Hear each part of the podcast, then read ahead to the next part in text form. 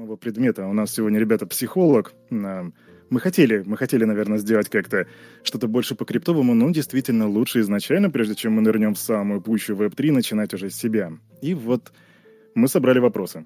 У нас много вопросов, и некоторые наши подписчики сказали, что психология — это не наука. А некоторые сказали, что в следующий раз вообще позовите астролога, и пусть он вам типа погадает, или картишки Таро раскинет. А, я, признаться, боюсь психологов хотя бы по той простой причине, что они всегда знают меня немного лучше, чем я сам, и они об этом тебе никогда не скажут. Они смотрят на тебя и так прям, прям, прям пронзающим взглядом. И они ведь знают, что ты скрываешь что-то. Так или иначе, Ань, психология — это наука в первоисточнике? Скажи нам. Очень круто, на самом деле, что этот вопрос был задан и озвучен. Мы тут поговорили перед тем, как начать трансляцию, что на вопросы от возможности отвечать все-таки как-то сжато. Друзья, я очень постараюсь, но у меня, честно скажу, с этим бывает проблема. Я могу уноситься своих размышлениях в какие-то э, важные, хоть и далекие, может быть, тонкие материи, но я считаю важные. Поэтому, говоря про психологию, психология совершенно точно является наукой, потому что у нее действительно тем критериям научности она соответствует, у нее есть метод, у нее есть способы проверки гипотез, у нее есть гипотезы, да, но когда мы говорим про психологию как науку, она действительно э, пытается понять на большой массе людей, как что-то работает. Да, действительно, схемы экспериментов, они разрабатываются так, чтобы понять большая масса, если взять, усреднить условия всех, то вот человек там будет делать определенные вещи в определенных там условиях. Я сейчас очень грубо общаюсь, чтобы долго про это не а, рассуждать.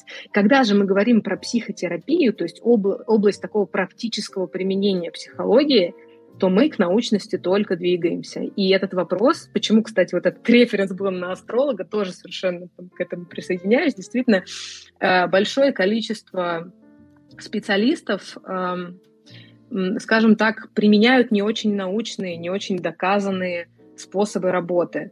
Более того, друзья, они иногда даже эффективны. Потому что в этот момент ты начинаешь вообще терять почву под ногами, какого черта, да, казалось бы, да, то, что научное закономерно должно работать, что не научно, не факт. Поэтому, да, да, если, да.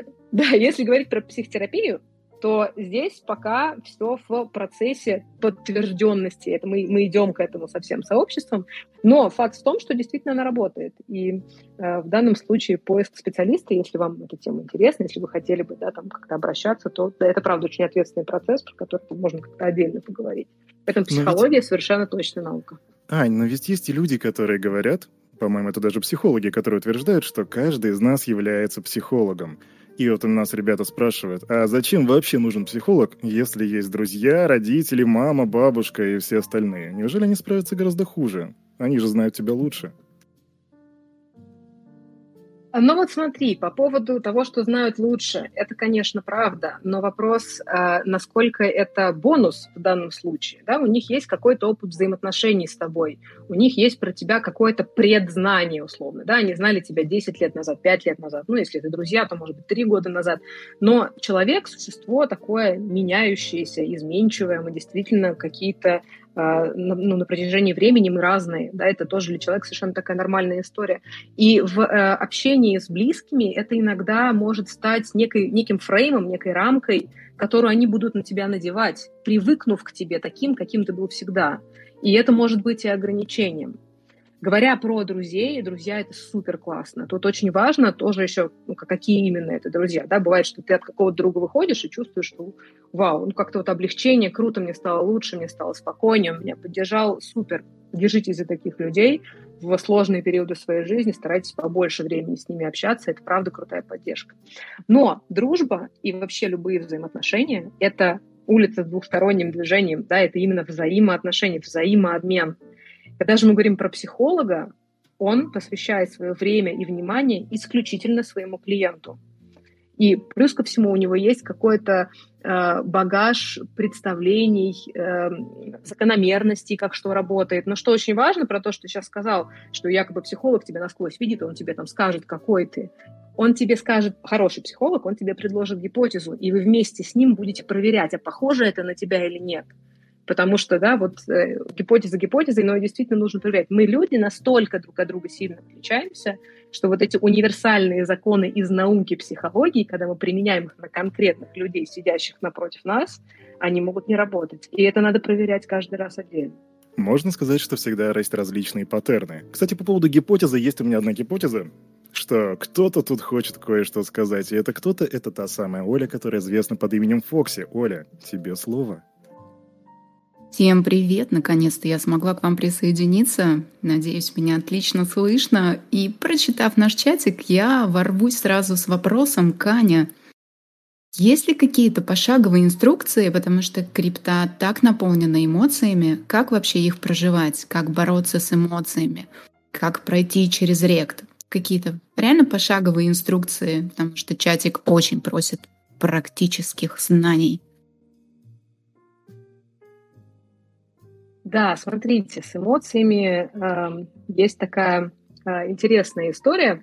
Э, люди часто используют слово контролировать, например, или бороться, да, то есть как будто бы эмоция это какое-то такое вот эм, э, злое начало, которое врывается в жизнь, когда его не просят, и надо срочно его загасить, потому что вообще мешает, и, и как-то неудобненько, и, и что-то надо с этим делать. Э, так вот, знаете, вот мне сегодня пришла в голову, пришел в голову такой что почему нам не приходит в голову, например, аппетит контролировать. Ну, то есть вот я хочу похудеть, например, да, почему я не могу просто взять и спросить, а как контролировать аппетит? Хочу контролировать аппетит, мне не нравится, что я хочу так много есть. Но нам совершенно очевидно с вами, что это совершенно такая натуральная, естественная функция организма, испытывать аппетит, испытывать голод, его потребность. С эмоциями на самом деле та же самая история. Эмоции – это естественная способность организма, потребность организма. Да, это просто его ну, некий, э, некое как бы качество организма испытывать эти эмоции. Да, он просто это умеет, он это делает, это для него натурально. Э, поэтому э, вопрос в том, давайте его переформулируем, может быть, да, что как мы можем выражать эмоции так, чтобы не получать отвержение от общества, от окружающих, да, потому что эмоции в обществе такая табуированная тема, не очень это удобно. Всем удобно, чтобы все были рациональные, действовали по каким-то строгим, строго определенным э, циферкам, там, пунктам. И даже вот в вопросе, э, Оль, который ты вот произносишь, да, какие-то конкретные рекомендации, что мне можно конкретно делать, чтобы с этими эмоциями как-то вот справляться. И когда мы говорим э, про эмоции, в принципе, основной такой лейтмотив, который хочется здесь тоже подчеркнуть, это то, что часто мы с вами из-за того, что мы не э, замечаем тот контекст внутри, который внутри нас происходит на низких уровнях. Да? Например, вы чувствуете немножко раздражение какое-то. Как правило, вы его не, не э, отследите, вы не отдадите себе отчет, что вы сейчас немножко раздражены. А столкнетесь вы с этим раздражением, когда оно уже будет размером с огромного слона, и когда вы уже поймете, что я, черт подери, в бешенстве – то, скорее всего, кто-то вам попадет под горячую руку, и после этого опыта вы такие, черт, эмоции, это очень неудобно. Вот она на меня накатила, и я обидела там человека, да, или наорал там на кого-нибудь, и теперь у меня там испорченные отношения. Поэтому, в, когда мы говорим про эмоции, очень важно э, вот этот фокус внимания на этот красивый есть внутренний театр, да, это внутреннее, что внутри вас происходит в эмоциональном плане, вот туда его разместить, этот фокус внимания, и обращать на это свое, да, как тратить на это внимание свое. Что со мной сейчас происходит? Какие эмоции я сейчас испытываю? И в этот момент у вас появляется возможность не огромные, не зашкаливающие, не раздавливающие вас эмоции как-то выразить, что-то с ними делать, да, какой-то вот...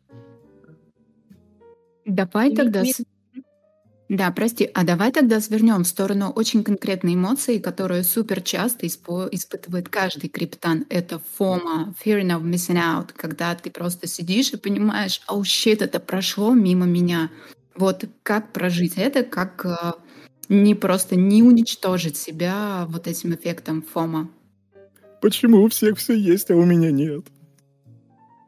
Да, друзья, с фома вообще очень интересная штука получилась.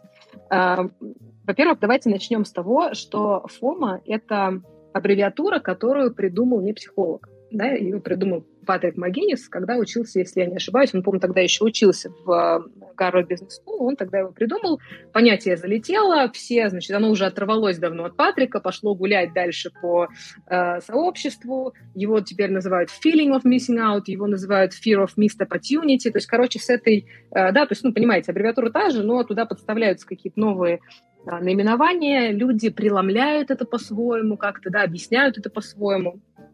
Поэтому, на самом деле, когда мы говорим про исходное, да, если обратиться к Патрику, его, поскольку этот термин ему принадлежит, да, то есть, наверное, имеет смысл к нему обратиться, хотя, напоминаю еще раз, ну, он не, не психолог. Uh, у него действительно fear of missing out — это страх uh, упустить что-либо, который вызван тем, что другие как будто бы испытывают какие-то более приятные переживания, чем я. Ну, то есть вот ему почему-то кайфово, допустим, вы видите какую-то, опять же, uh, сейчас вернусь обратно, видите, начинаю же, э, идеи разные приходят, хочется обо всем успеть сказать. А, действительно, когда вы видите какую-то картинку, образ, график, э, фотографию, неважно, рассказ человека, слышите о том, как он куда-то съездил, у вас возникает внутри ощущение, черт, а вот ему кайфовее жить, чем мне. Вот что-то у него такое есть, а у меня этого нету. И когда мы говорим, чтобы обратиться в такое в ядро ФОМа, в чем вообще его, да, цимис, скажем так, а, что а, там лежит такое понятие в ядре, как асимметрия информации. А, звучит сложно, на самом деле очень простая идея. То, где вы сейчас находитесь, ваша жизнь, и как у вас сейчас в ней все устроено, вы про это очень много знаете, во всех подробностях, вы внутри этого находитесь, поэтому вам очень понятно, оглядываясь вокруг, вы понимаете все, что происходит вокруг вас. Все, что вам нравится, все, что вам не нравится, ограничения, возможности, вы все это можете обозреть. Когда же мы с вами сталкиваемся с каким-то образом классным, красивым вовне, мы очень мало про это, про, про это место знаем информации. Мы видим только образ, и, естественно, мы накручиваем, что, боже, это самое прекрасное место, это самое прекрасное состояние. Вот он вот тогда зашел, сейчас получил иксы, ему сейчас лучше всех. Он сейчас вот просто максимально классно себя чувствует. Но по факту мы не знаем.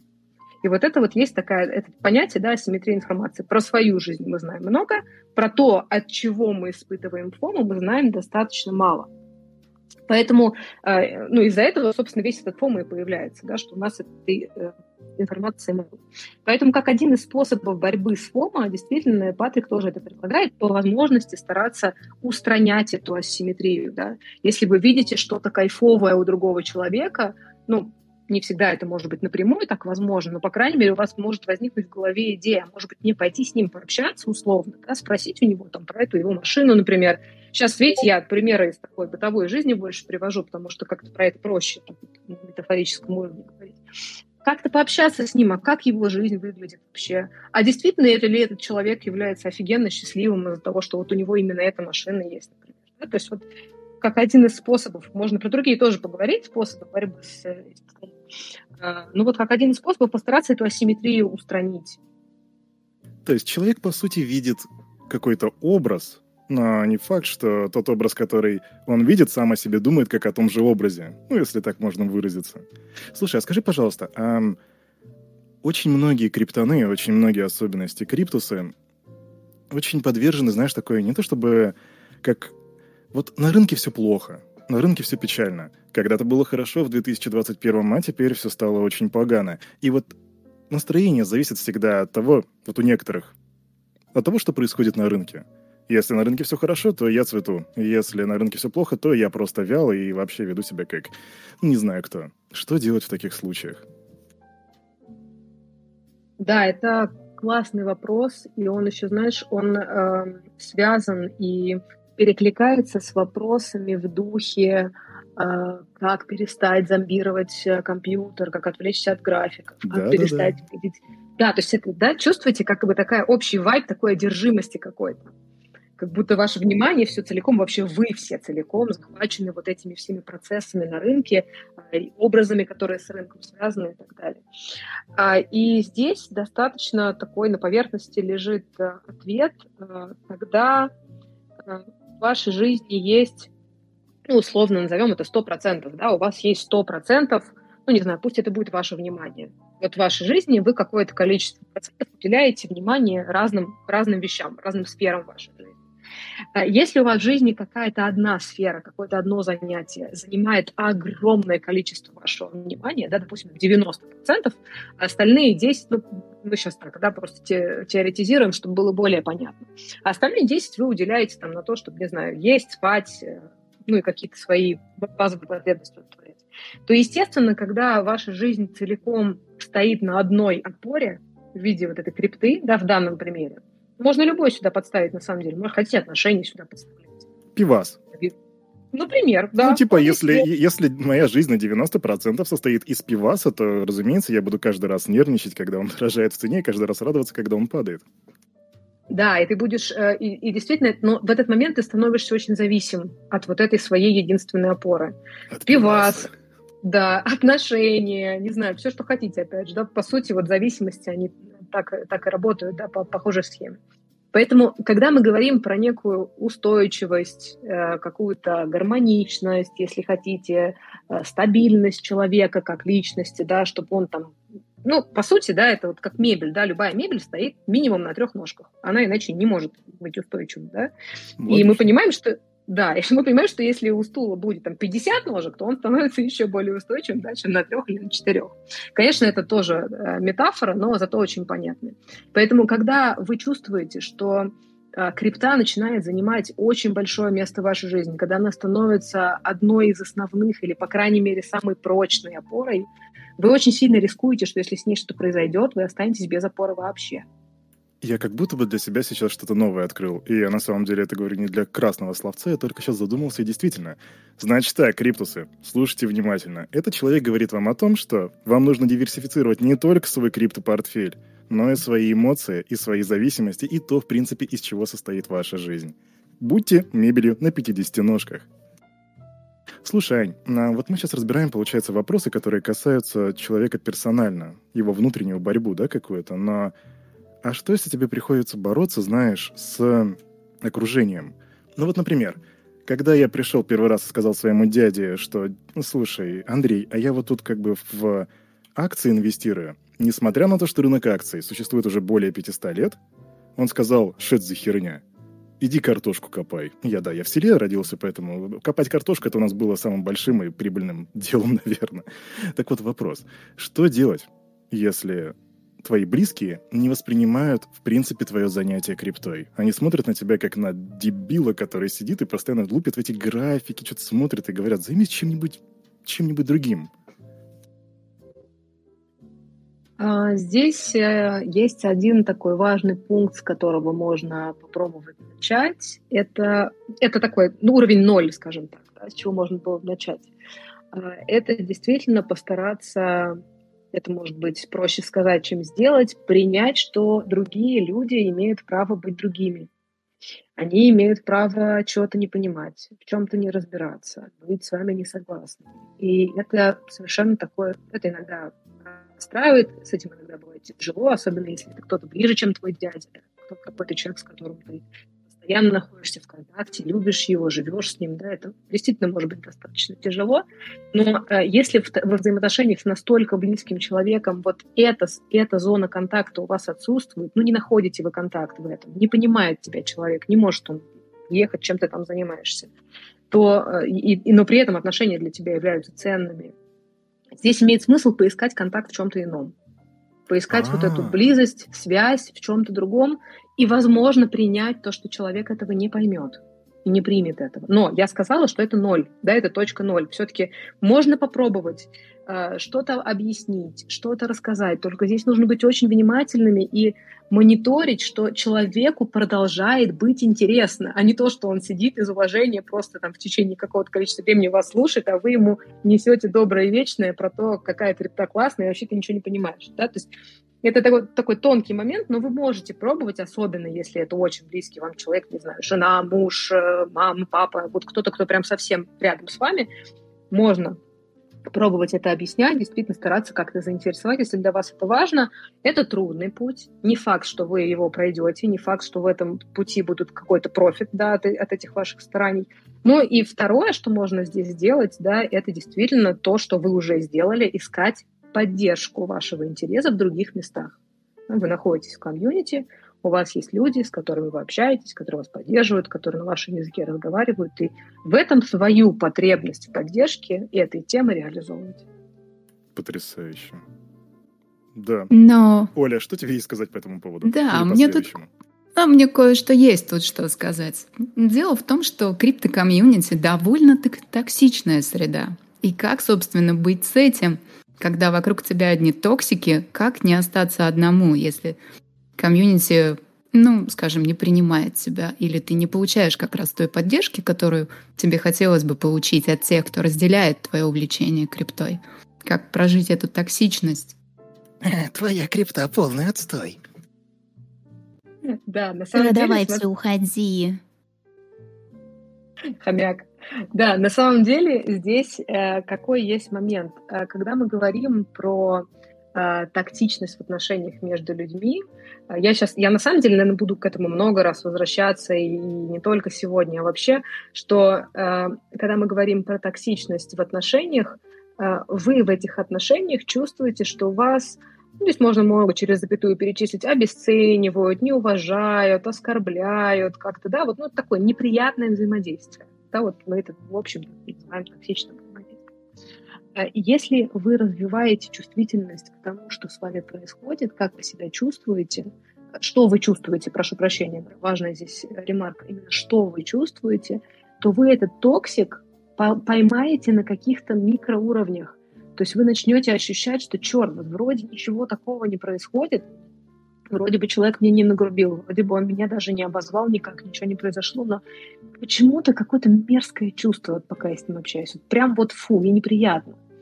И когда вы начинаете эти небольшие градусы своих переживаний успевать отслеживать, у вас возникает возможность вовремя свалить из этого контакта и не приходить больше к этому человеку понять, что там что-то там идет не так. Вам даже не всегда важно объяснять для себя, что именно там идет не так. Да, то есть действительно вот это чувствовать и выходить оттуда. И вообще, когда мы говорим про сообщество, мы понимаем, что там очень много людей.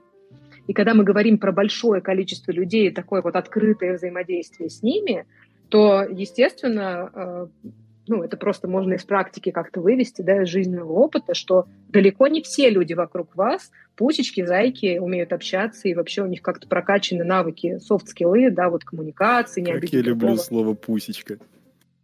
Да, поэтому на самом деле ну, этого, этого правда немного. И Э, это просто ну, некий реалии, как, как мир устроен. Да, правда, вот не все люди а, являются такими, которые умеют поддержать. Но если вы среди всего этого многообразия, скажем так, словом помягче, нашли для себя человека, с которым вы чувствуете, что вот с ним я пообщаюсь, мне становится лучше, вот он меня поддерживает, вот он мне помогает, он мне что-то объясняет, что-то рассказывает, да, старается сделать так, чтобы я понял, просто берете и записываете его в favorites, и он остается в нем, потому что это тот контакт, который вас, вам как раз поддержку обеспечит. Блин. Да.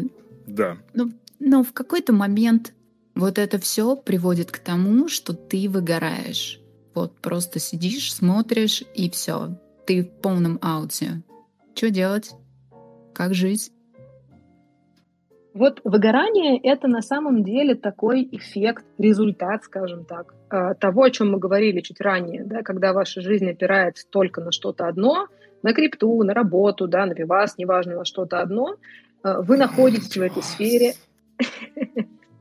Да, уже, ты уже ушел в мечтание. Я уже в ушел. Супер. Вот. И когда ты действительно опираешься на одну какую-то вещь, то в ней может происходить это выгорание, потому что действительно есть фокус твоего внимания направлен туда, ты от этого устаешь, это, это утомляет через некоторое время, всегда новых происходит. Я вам скажу так, если выгорание с вами уже случилось, это не гробовая доска, это не диагноз, ничего страшного – Просто вы можете отключиться на время из этой сферы, пойти поискать что-то, что вам в радость, в кайф. Не всегда это бывает просто, потому что часто мы находимся в состоянии, когда кажется, что ничего радость не приносит. Да? Это тоже демотивирует. Тогда имеет смысл поискать маленькую. А что приносит маленькую радость? Хотя бы чуть-чуть, хотя бы улыбку на лице. Вот что вызывает улыбку? И маленькими шагами по чуть-чуть, по чуть-чуть стремиться к тому, чтобы, чтобы что эту радость приносит, приносит, по возможности действительно диверсифицировать ваше внимание на, не знаю, хобби, спорт, друзей, мышление о вечном, читание книг, пусть там будет пивас, но, опять же, одним из этих вот этих опор, да. Поэтому, если выгорание происходит, оттуда можно выйти. Да, это неприятно, да, к сожалению, вы дошли до какого-то дна, у вас какое-то время не будет большого количества энтузиазма, силы, мотивации, это факт, да, это тоже можно принять понять, что, наверное, в следующий раз я смогу что-то сделать такое, чтобы до этого состояния себя не доводить, а то бишь диверсифицировать, но просто чуть пораньше, да, вот, ну, не успели это сделать вовремя, так получилось. А что так бывает? Ты знаешь, Ань, мы очень тщательно подходили к тому, чтобы выбрать вопросы для этого ток-шоу. И вот сейчас я просто следующий вопрос, я его рву и нахрен выкидываю, потому что у меня во время твоего объяснения появился вопрос, который практически никак не относится к крипте, но он отлично относится к нашей цифровой жизни. Вот скажи мне, есть такая некоторая вещь, я не знаю, есть ли у нее какое-то научное название, но я могу это описать как а, цифровая интоксикация.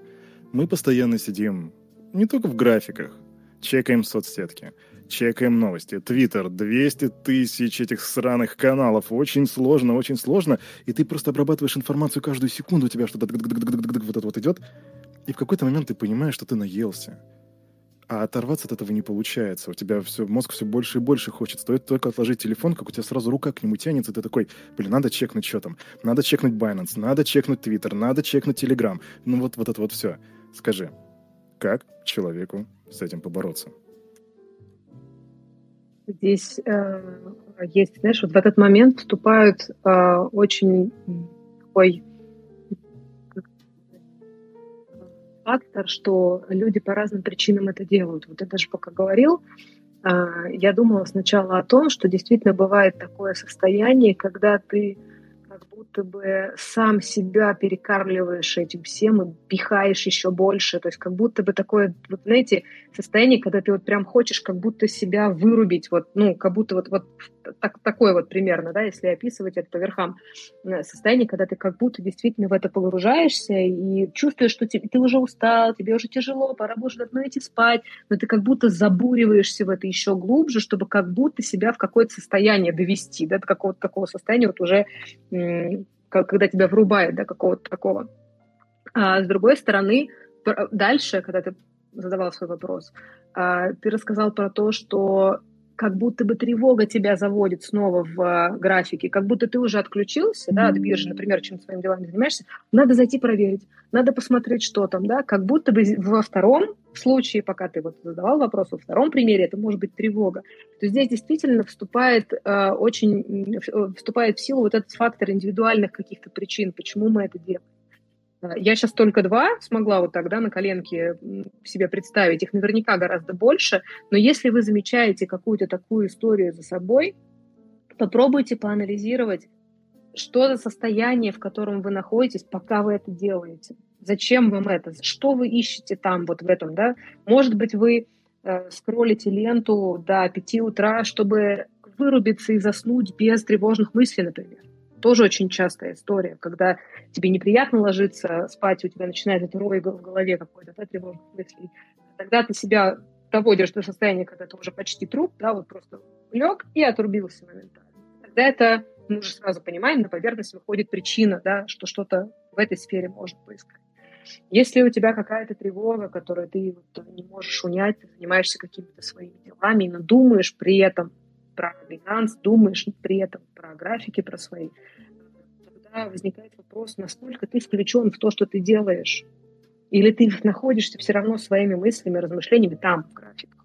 Мы возвращаемся к разговору про опору, так, включенность в какие-то твои занятия, которыми... То есть, видишь, тут, ну, такой сразу веер как будто раскрывается перед глазами и становится очень много разных причин. Вот э, ты можешь, может быть, там про свои э, какой-то, может быть, из тех, что я сказала, или у тебя есть какой-то другой третий вариант? Так, секундочку, у нас вроде как есть небольшая техническая неполадка. Прям буквально минуту. А хотя нет, все в порядке. Так, Аня, у тебя... Ты задала обратный вопрос, правильно? Я просто хотела спросить, ну, я не то, что задала вопрос, мне просто интересно было, поскольку э, ты поделился, что у тебя такая история присутствует. Вот э, как тебе кажется, каким образом у тебя это происходит. Это больше тревога, переживание, что там что-то такое произошло, а я упустил, не заметил. надо срочно зайти проверить, чтобы не пропустить. Если говорить персонально про меня, то в какой-то момент я себя поймал на мысли, что я просто наелся вот этого всего цифрового, вот этого вот непотребства, что, типа, ну, реально очень много в жизни. И я просто не могу, я, у меня, я, меня начал раздражать телефон рядом. Поэтому я на неделю сделал себе цифровую, цифровой детокс. Я, типа, полностью отключился, в принципе, от какого-то цифрового, от любой информации, которая поступает в цифровом виде. Даже книжки начал читать в бумажном виде. Угу, супер. Это, кстати, ты сейчас пока говорил, это одно из рекомендаций, которые э, тоже вот э, у Патрика Магиниса, когда он писал про ФОМа, это тоже один из способов с ним бороться по возможности. Опять же, видите, использую слово «бороться», хотя сама говорю, что это неправильно. Но тут ничего не сделаешь. Это язык, он, он так работает. Привыкаем к определенным словам. Он действительно э, помогать как-то справляться с ФОМом, это ограничивать количество информации, которую ты подвести какую-то ревизию в соцсетях может быть, отключить часть уведомлений, настроить режим не беспокоить. Не знаю, может быть, тоже у него пример был классный, купить будильник, вот тот, который прям с циферблатом, и телефон класть в другом месте, открывать. Слушай, чтобы в спальне стоял именно будильник. Не было вот этой идеи поскролить что-нибудь утром или перед сном. Ты понял, Криптус. Держись подальше от цифровых токсинов и упорядочивай свои социальные сети. Олечка, то есть тебе слово? Да, я вот тут сижу, слушаю и понимаю, что мы с вами все время говорим о людях, которые что-то делают, и иногда даже овер много. Но ведь есть еще люди, которые испытывают некоторую нерешительность. То есть вот они зашли в крипту, может быть, купили пару токенов, а может быть, они залетели в наш юнион, в котором куча каналов. И в этот момент человек сидит и такой, блин, фак, что мне делать? Я не понимаю, за что мне хвататься. И в результате он не делает ничего, чувствует себя нерешительным унылым говном, такой криптоскам, я идиот. Как вот быть с вот такой, вот именно с нерешительностью, когда тебе хочется все, но ты даже не можешь какой-то второй шаг сделать? Угу. Здесь как будто два важных полюса есть. А, первый полюс а, про ошибку. Что будет с тобой, если ты выберешь не то, что если ты сделаешь ошибку, если ты начнешь прощайте, заниматься... денежки, прощайте. Да, как ни странно, Оль, правда, у всего есть э, своя цена. Вот мы сейчас говорим, ну, цена это применительно к деньгам чаще всего используют, но мы действительно можем это распространить на все остальные вещи в жизни, да, вы вкладываете, может, время, может, внимание, может быть, силы, да, иногда это деньги. То есть действительно у любого выбора есть цена. Насколько вы а, Э, способны пережить тот факт, что вы ошиблись? Насколько вот вы можете принять себя ошибившимся? Вот а, ошибившийся вы себе как подходите? Или у вас там э, ненависть какая-то к себе, которая ошибается, возникает? Вот это вот первый, первый полюс, как вы ошибку переживаете. Потому что страх ошибки часто парализует. Ты боишься сделать не тот шаг, и поэтому не делаешь вообще никакой. А второй – это радость, как ни странно. А, радость, интерес, а, приятные эмоции – это то, что является драйвером мотивации. Да, вот мы говорим о том, как себя замотивировать, да, лепим каких-то классных девчонок э, на холодильнике, да, ну, в зависимости от того, кто к чему стремится. Э, и действительно, э, это очень внешняя какая-то история, поверхностная. Когда мы говорим про корень мотивации, он, как ни странно, в кайфовых эмоциях. Потому что человек, как естественный такой э, нормальный, доживший до сегодняшних дней организм, эволюционирующий, он как-то смог выжить, да, он стремится к тому, где ему кайфово, и стремится избегать те места, где ему хреново и плохо.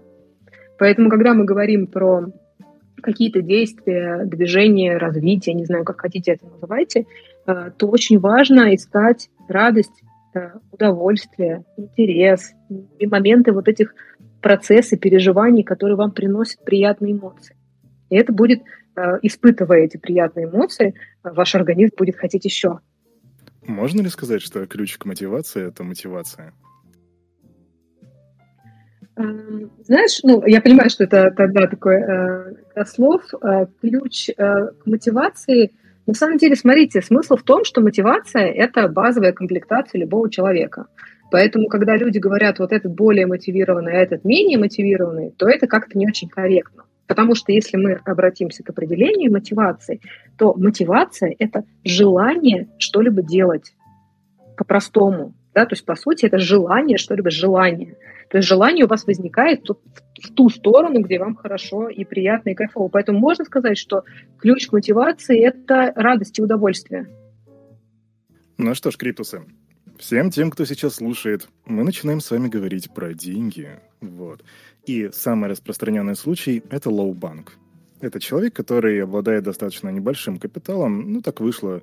Либо работа не особо оплачиваемая в магните, а в крипту вкладываться хочется, либо просто, может быть, у него финансовые обязательства, там, кредиты и прочее. В общем, откладывать у него получается всегда мало.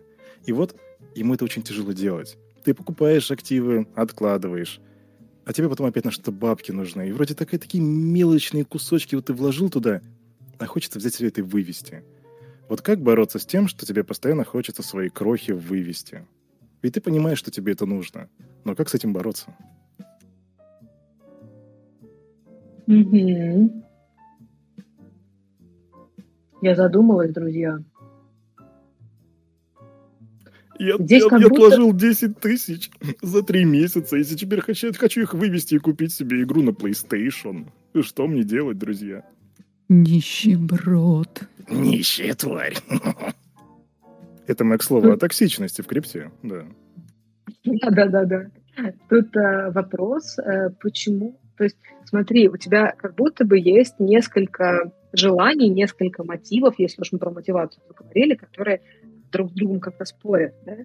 Когда мы говорим про некоторую там стратегию, это, это ведь все уже придумано, да? стратегию стратегии управления финансами, что, куда выделить, сколько куда положить. Как будто бы это психологии касается ровно в той мере, что у тебя есть некоторый план, у тебя есть некоторая стратегия, которую тебе постоянно хочется как будто нарушать. То есть тогда тебе что получается в рамках некомфортно, неудобно, тебе не нравится соблюдать какие-то правила, которые ты сам себе э, как-то вынес, да, и ты пытаешься как будто выскользнуть из них, сделать что-то, что не попадает под эти правила. Так выходит. Ты знаешь, в дайджестах и в других каких-то моментах я всегда говорю, что нужно развивать финансовую грамотность. И вот человек, который достиг финансовой грамотности, он такой, я понимаю, что мне нужно откладывать, ну, примерно по 10% каждый месяц и у него вроде получается. Но это знаешь, как вот с тем, что ну, мне вроде не нужно есть много сахара и много быстрых углеводов, но мне так хочется это сделать. Или, блин, надо вроде заниматься, выходить каждый раз. Я понимаю, что это нужно, но я не хочу. Вернее, я хочу, но не хочу. Я сам себя не понимаю. И вот из-за вот этой непонятки человек начинает депрессовать и хочет вывести то, что у него есть, чтобы потратить на что-нибудь, ну, такое более обыденное, может быть, на 10 бигмаков. Или на, не знаю, на новую новый скин в Counter-Strike. Угу. Здесь знаешь, что вот еще, э, что здесь еще видно из того, что ты говорил, как будто бы э, человек держит себя в каких-то действительно схемах, ежовых рукавицах, если хотите, ему явно не хватает чего-то приятного в жизни, что оно у него отстреливает такой острой потребностью, что даже приняв решение, волевое решение придерживаться какой-то схеме, он соскакивает с этого решения, не может себя удержать и идет, делает какой-то спонтанный такой, знаете, как срывы это тоже называют, делает какое-то спонтанное такое действие. Зачем? Чтобы что? Как будто бы он там ищет для себя хоть какого-то удовлетворения, хоть какой-то радости, хоть чего-то приятного, да? Вот здесь очень важно, когда мы говорим про психологию, действительно задавать себе вопрос, а какая потребность за этим у меня стоит? Зачем? Какого черта я это делаю? Зачем мне это сейчас? Почему вдруг я в это срываюсь? Любой срыв можете брать и так с ним, так его обрабатывать. Если вы не едите сахара, в какой-то момент там сожрали половину торта, что в этот момент вы получили, когда вы ели этот торт? Я сейчас себе вспомнил Гомера, помните в «Симпсонах»? Бончик. Да, но Гомер себя ни в чем не ограничивал в этом плане. Мне кажется, он, он просто... был очень счастливым, вот честное слово. Да, это правда. У него тоже ничего не было и было все. Как вообще Гомер, он, видимо, не зря называется Гомером, потому что он капец какой мудрый чел. Я вспоминаю, знаешь, вот эту макаку, которая у него в голове сидела и хлопала этими пластинками. С тарелками. И, и, и как бы да, то есть э, это часто бывает идея, когда, особенно когда ты там о чем-то размышляешь, сомневаешься, что делать, что не делать, у тебя какая-то тревога, у тебя какие-то эмоции, думаешь, черт, какого хрена я такой сложный, почему все так тяжело, почему вот, вот хочу эту обезьяну в голове спокойно уже пить пиво и закусывать пончиком. Поэтому есть такая идея, да, правда это бывает. Но это тоже признак того, что вы устали, что просто надо реально, может, попить пиво и, и посидеть, повтыкать на дерево и ничего не делать. Просто... Значит так, криптобратья и криптосестры. Относитесь к себе с любовью, жалейте себя, дайте себе отдых, попейте, в конце концов, пиваса. Отдохните. Да, Ой. это рекомендация золотая. Оля, скажи что-нибудь. Ох, как я скажу сейчас что-нибудь. Say what? Say what, пивас? Пивас. Итак. Мне кажется, извиняюсь, что перебиваю, мне кажется, пивас стал сегодня нашим а, лозунгом сегодняшнего шоу. Пивас. Психология пивас, ребята, только на Алло, это Веб-3. Нам нужно вот. просто превратить его в, в аббревиатуру, и все будет классно. Хорошо, мы подумаем об этом. Ну, вот кажется, что мы тут все время про мужчин говорим, да? Мне немного хочется выступить от феминистической партии и спросить следующее. Вообще женщина в крипте воспринимается как такой хомяк. И на самом деле в крипте женщины все-таки есть. Их не очень много, они не всегда заметны. Но, боже, о май гад, сколько стереотипов о том, что женщина должна заниматься чем угодно, но не криптой. Как вообще женщинам теперь существовать вот в этом стереотипе? Как его разбить? Да, и Аня Но... еще ну, должна ответить на вопрос, приготовила ли она борщ сегодня. Нет, борщ я сегодня не приготовила. Я за сегодня приготовила, друзья, только чай. Ну, а по поводу, по поводу женщин в крипте, а, ты знаешь, а, у женщин в этом плане очень богатый опыт существования внутри э, стереотипов, не только внутри и, в принципе, по истории нашей. Поэтому эм, разбивать э, стереотипы вообще дело такое неблагодарное, потому что стереотип живет рассредоточенно в головах большого количества людей. И когда мы говорим про такую эволюцию стереотипов, это действительно такой эволюционный процесс. Он со временем может э, перейти в какую-то другую историю, поменяться, измениться, стать более каким-то позволяющим, нежным, каким-то, да, более таким принимающим.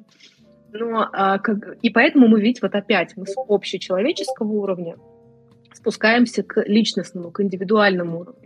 Когда мы говорим про индивидуальный уровень, то здесь имеет смысл подумать действительно, как это, как это меня касается, почему это меня так трогает если да, ну, не конкретно про тебя, а в принципе про женщин, девушек, которые нас сейчас слушают, и, может быть, им, там, кому-то из них не просто, э, действительно, вот что с тобой в этот момент происходит, когда тебе говорят, что там, да ты просто девочка, ты ничего не понимаешь. Да, вот. В этот момент у тебя есть возможность как-то себя защитить, не бросаться с э, оголенными зубами на человека, Девочка, ну что, что я девочка? Ну, расскажи просто, я не понимаю, объясни, пожалуйста.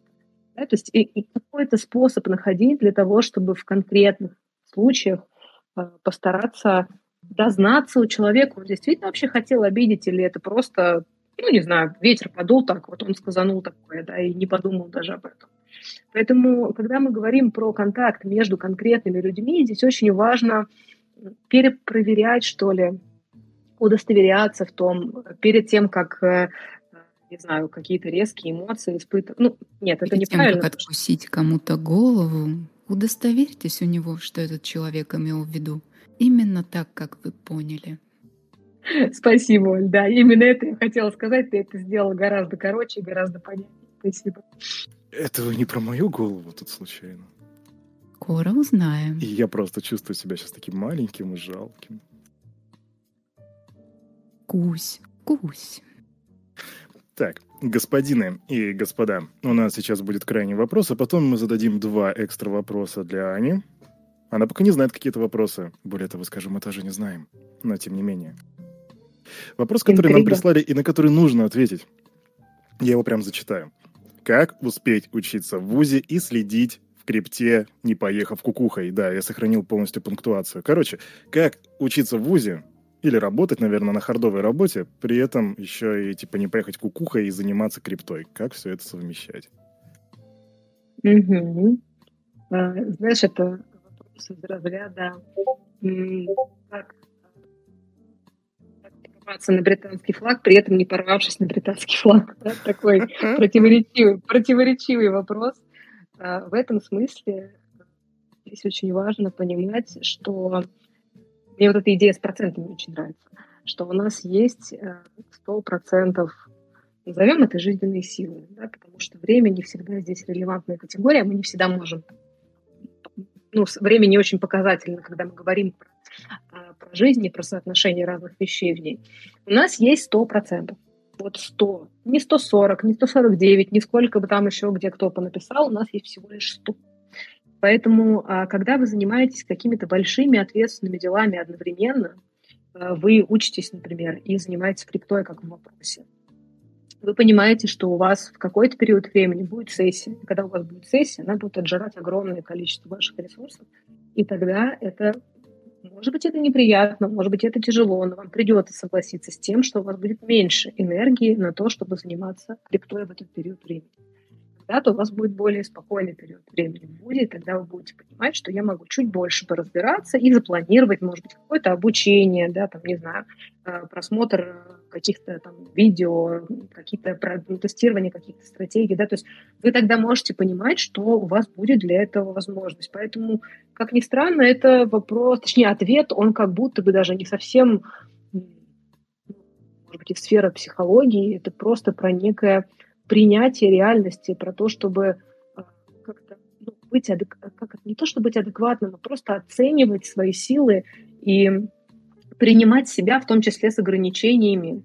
А вы не супермен, да, не нужно кормить свой нарциссизм, что я там смогу вообще все на свете и еще там навалю сверху каких-нибудь дел, а спать вообще можно два часа, и, в принципе, да и это не обязательно. Да? То есть это, это про какой-то такой адекватный, опять же, видите, я возвращаюсь к слову адекватно, потому что оно не очень здесь применимо, но про такой реальный взгляд на вещи. У вас нагрузка по двум фронтам большая. Смотрите, где она больше становится, регулируйте второй фронт. Третий не надо добавлять сейчас.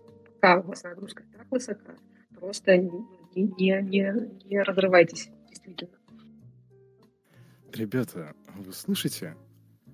Походу, Тут начинает попахивать дебилизмом, и нет, дело вовсе не в, не, не, не в нас даже, просто приближается рубрика «Идиотские вопросы гостя». Лозунг этой группы, этой группы, этой рубрики «Ты шо, дебил, ёпта?»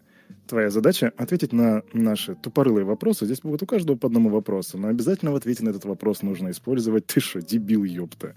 Вот. Итак, Олечка, ты задашь первый вопрос или ты передашь это мне? Начинай. Аня, скажи мне, чего я хочу? Ты ж психолог.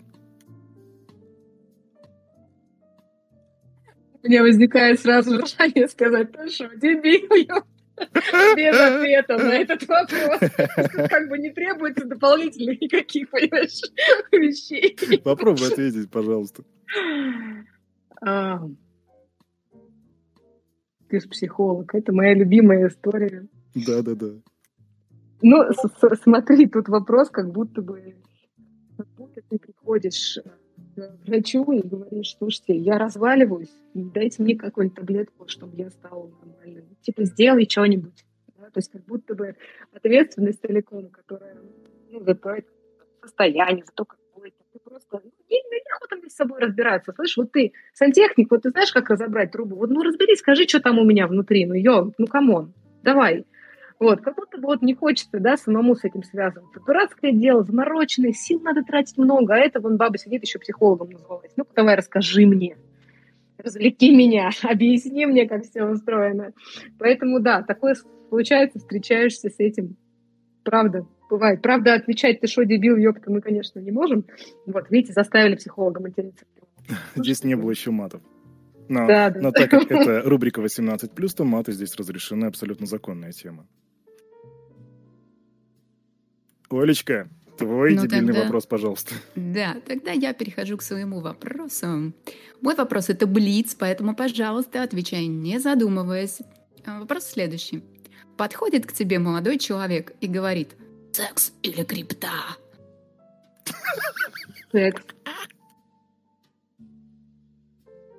А как же ты шо, дебил? А, сори, Да, да, да, ты что? Итак, Оля. Оля, Оля, Оля. Оля, Оля, Оля задает вопрос заново, а Аня отвечает. Давай, погнали. Секс или крипта? Ты шо, дебил, ёпта? Конечно, секс. Конечно, секс, ребята. Так, друзьяшки, криптосестры, криптобратва, криптусы и криптоны. Вы слушали рубрику сегодня «Алло, это Веб-3». Это самое популярное, я уже говорил вам, это самое популярное в галактике шоу про крипту. С нами была Аня, замечательный человек, прекрасная женщина и великолепный психолог. Я надеюсь, что она к нам еще раз придет в гости. Сегодня, а, так сказать, ска- сказать, э, ей подыгрывали и задавали свои тупорылые вопросы. Ты что, дебил, ёпта? А Кирюха, да, вы его прекрасно знаете, и Оля, потрясающая ведущая Оля. И наш потрясающий голос всего Криптус Медиа Кирюха. Да. Спасибо Спасибо, ребята. большое. На этом мы заканчиваем. До свидули. До свидания, наш дорогой криптослушатель.